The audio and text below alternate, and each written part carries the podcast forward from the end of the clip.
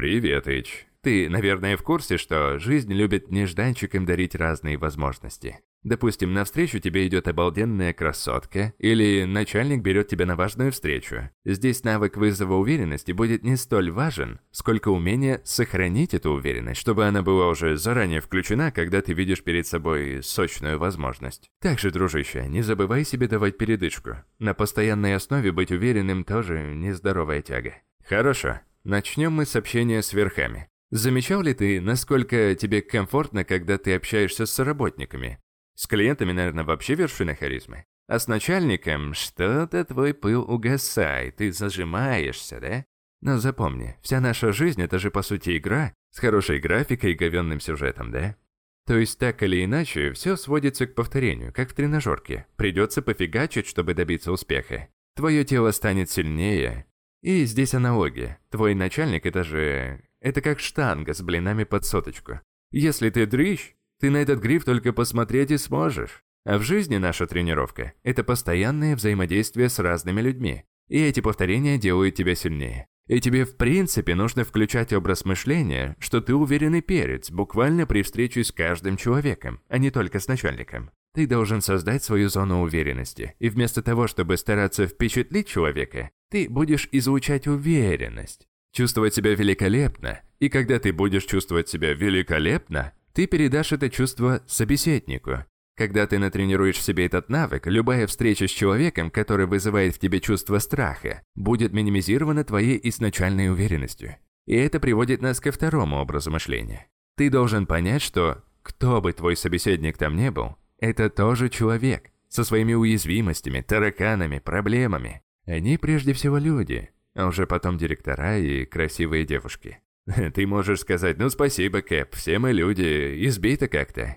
Но когда ты проникнешься этим образом мышления, ты разовьешь в себе настоящую суперсилу. Допустим, зашел ты в магазин, и за прилавком стоит симпатичная девушка. Или ты в ресторане, и рядом с тобой официант стоит. Чаще всего мы относимся к людям с позиции их функциональной роли. А когда ты общаешься с начальником, ты автоматически его завышаешь. Говоришь с почтением, но когда ты поймешь, что все мы люди, и никто не лучше и не хуже остальных.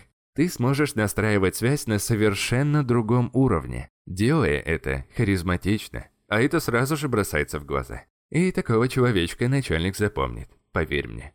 Потому что остальные относятся к нему по функциональности его роли и просто присмыкаются перед ним.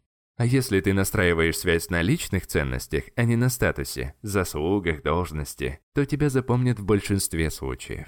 Пример из жизни. Сидим мы с друганом в баре, и он прямо по курсу замечает шикарную красотку. Ну, и ты понимаешь у него сразу. Взгляд влажный и спрашивает меня. «Громыч, а как вот э, к ней подкатить и сказать, что «Девушка, мама мия, какие у вас красивые глаза». Недолго думая, он сам побежал к ней и на кривом испанском сказал «Mi amo mis ojos». В переводе это «Я люблю себя, мои глаза». И, как оказалось, та девушка знала испанский. И это моментально вызвало у нее улыбку до ушей. Потом мы все познакомились и пошли гулять вместе. Так и в чем тут причина успеха моего другана? Во-первых, он построил связь на человеческом уровне. Он не пытался впечатлить ее идеальным знанием языка. Во-вторых, он был игривым, улыбался и делал искренние комплименты. И отсюда вопрос. Что общего у всех людей на этой сумасшедшей планете? Всем нам нравится смеяться. В большинстве случаев нам нравятся прежде всего те люди, которые могут нас рассмешить, а на практике все наоборот. Если нам нужно кого-то впечатлить, мы обычно смурные, невеселые. Э, ты не должен быть клоуном, пойми. Но ты должен уметь разрядить напряжение и добавить момент развлечения в разговор. И в любой некомфортной ситуации выходить сухим из воды. Применяй эти советы, и уверенность твоя взлетит до небес. Фух.